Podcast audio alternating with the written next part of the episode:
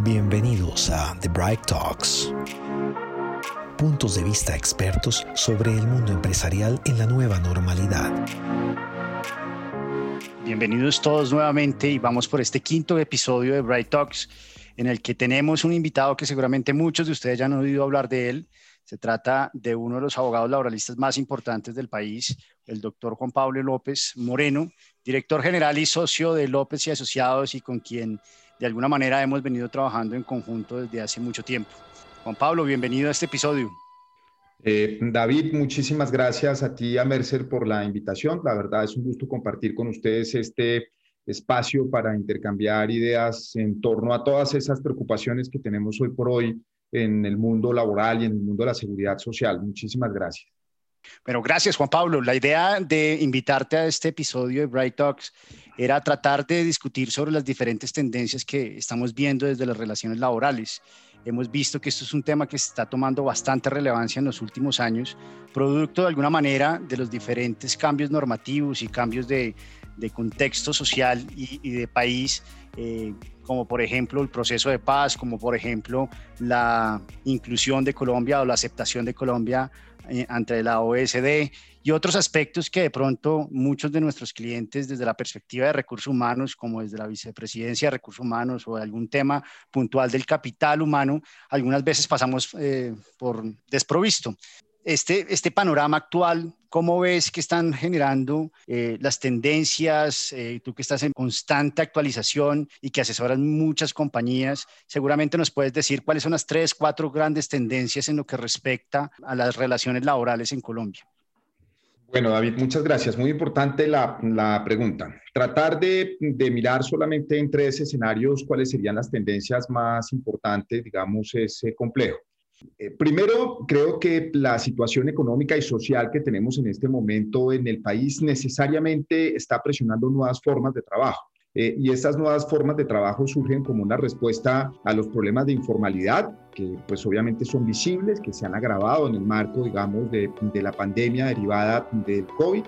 y a la necesidad de la construcción de políticas mucho más eh, incluyentes y mucho más eh, significativas en términos de resolver modelos de protección social para la población en general. Esto que aparentemente se ve en un modelo de política pública muy alejado de las empresas, en el fondo va a tener una presión enorme, sobre todo el componente empresarial asociado a tres grandes factores. Uno, vamos a tener una presión y ya la tenemos sobre todo lo que tiene que ver con condiciones de trabajo en género y de jóvenes. Eh, todos esos temas que hemos venido conversando durante años en materia de igualdad, en materia de condiciones laborales para poblaciones que eventualmente se pudieran considerar eh, discriminadas o afectadas va a adquirir un mayor nivel de relevancia en el transcurso de los próximos años, simplemente por las realidades que tenemos en materia de desempleo e informalidad. Segundo, todo tipo de presiones en torno a nuevos modelos eh, de trabajo, y ese es un tema que es muy delicado porque es posible que inclusive esos nuevos modelos de trabajo empiecen a tener una presión desde el punto de vista empresarial de cómo poder asimilarlos aún por fuera del marco legal. Y vamos a tener unos problemas, en mi opinión, complejos de empresas grandes, pequeñas y medianas que puedan retornar o empezar a utilizar prácticas que de alguna otra manera se salen del modelo ordinario de un vínculo laboral. Y eso nos va a generar pues unos problemas más adelante en materia de conflictividad eh, laboral. Y todo eso va a generar generar un factor, digamos, de presión enorme sobre las compañías. Esto lo que significa es que para las empresas supone en este momento o debe haber un mayor interés para estar revisando análisis de contexto y mirar qué es lo que está ocurriendo a su alrededor desde el punto de vista eh, de todo el modelo del mercado laboral. Eh, en paralelo y como una segunda gran tendencia, pues vamos a tener, creo yo, un aumento en los niveles de conflictividad laboral y vamos a tener unos aumentos de nivel de conflictividad laboral por temas que ya estamos presenciando en este momento y es obviamente tenemos una afectación de condiciones económicas y sociales eh, derivadas del COVID, derivadas de la situación económica, cuya recuperación se prevé a mediano plazo, no a corto plazo. Esa situación económica que va afectando a distintos sectores de la economía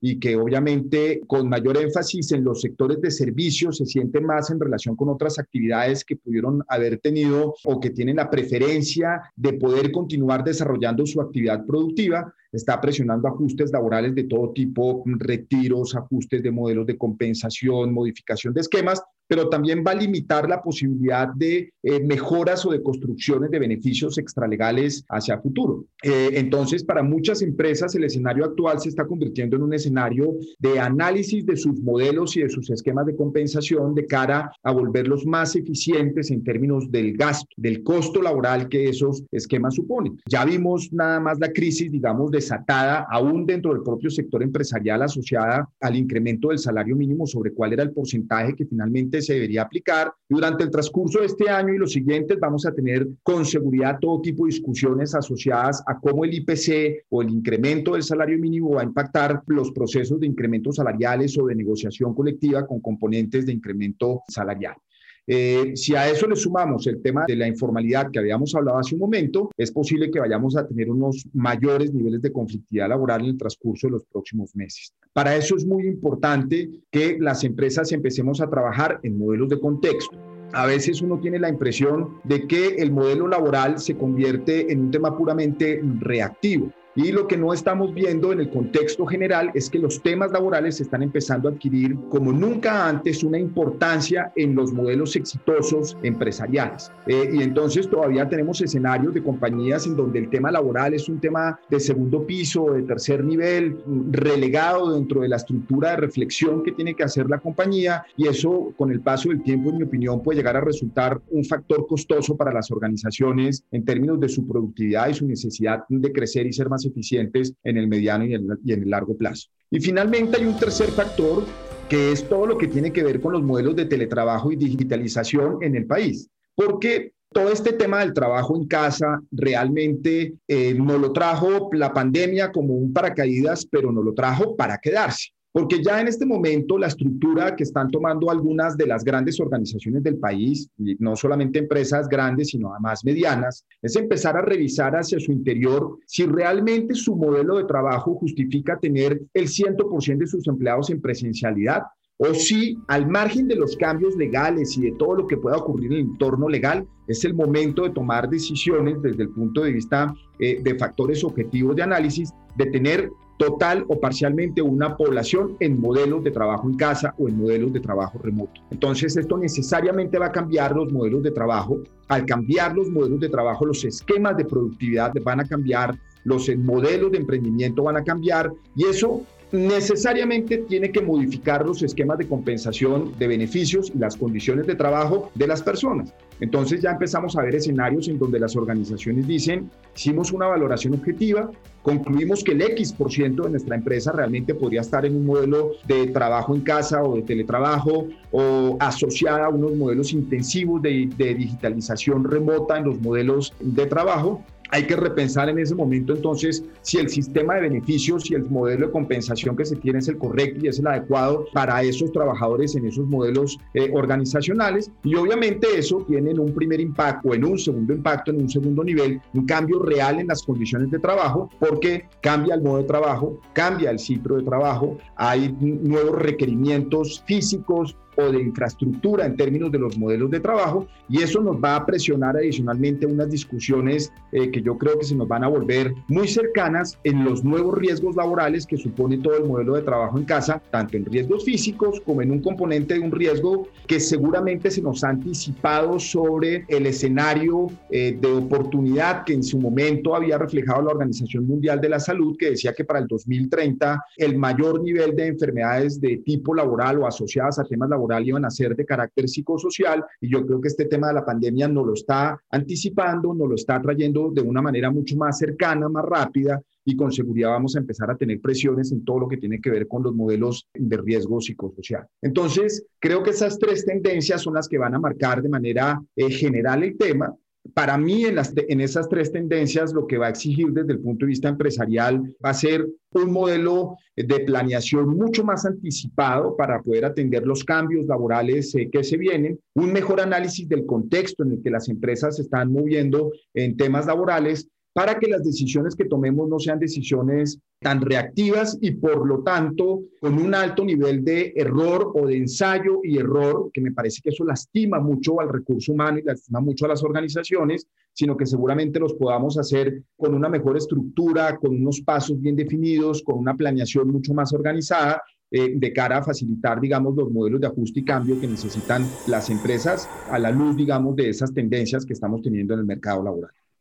Juan Pablo, muchas gracias por esa explicación tan completa del panorama de relaciones laborales en Colombia. Y eso me lleva un poco a preguntarte nuestro segundo cuestionamiento, y es que cuando tú empiezas a hablar y explicar todas esas tres grandes tendencias, pues hablaste un poco de diversidad, de género, hablaste un poco también de temas de teletrabajo, de COVID, de temas económicos, y finalmente existe un mito dentro de las compañías, de aquellas compañías que no han dado ese paso de mirar ese contexto general de que el tema de relaciones laborales tiene que ver con el tema de sindicatos o de tener o no tener un sindicato, pero pareciese que el tema de estrategia de relaciones laborales trasciende mucho más allá de tener o no tener un sindicato. Entonces, eh, ¿cómo ves tú esa visión? ¿Qué le pasaría a una empresa si no toma una, una visión estratégica de su estrategia de relaciones laborales? ¿Qué le recomendarías a ellos? Pues mira, es que en el fondo las relaciones laborales en su manera más amplia realmente lo que están es asociadas a cómo construir modelos de entendimiento y de, y relacionamiento con los trabajadores, con independencia de que los trabajadores sean sindicalizados o no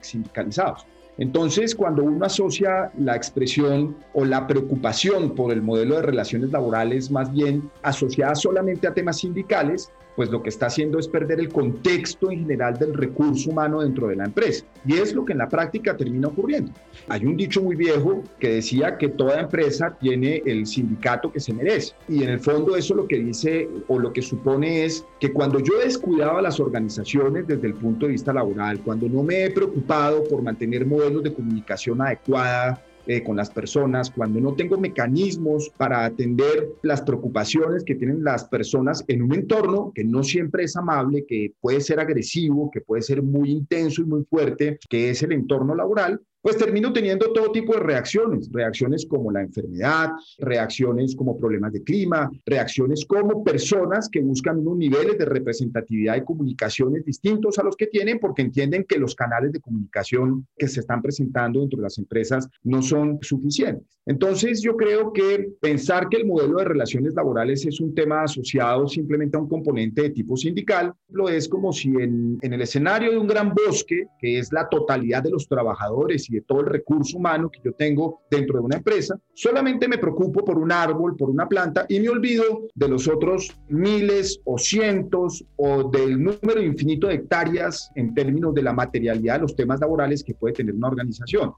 A mí siempre me ha parecido que el concepto de relaciones laborales lo que termina haciendo es concentrando la atención de la empresa en un solo modelo de representatividad, que es el modelo de tipo colectivo, que es el modelo en el cual los sindicatos se han asociado a través de un pacto, a través de un sindicato, para generar unos modelos de entendimiento y comunicación absolutamente legales, validados por el ordenamiento legal y con todo tipo de garantías, pero entonces les dicen y desconocen que en paralelo hay otros modelos de relacionamiento igualmente efectivos en donde muchas empresas son muy eficientes, que son modelos de relacionamiento individual, en donde el trabajador igualmente tiene todo tipo de mecanismos y medios construidos a propósito por la empresa para mantener comunicaciones de tipo sostenido y de carácter eficiente en el sentido de que esas comunicaciones permitan resolver los distintos problemas o los distintos niveles de complejidad que en el mundo laboral y en el mundo de la relaciones al natural se presentan entre las personas. Creo que cuando le, le, damos al componente de relaciones laborales una justificación solamente en torno al mundo sindical,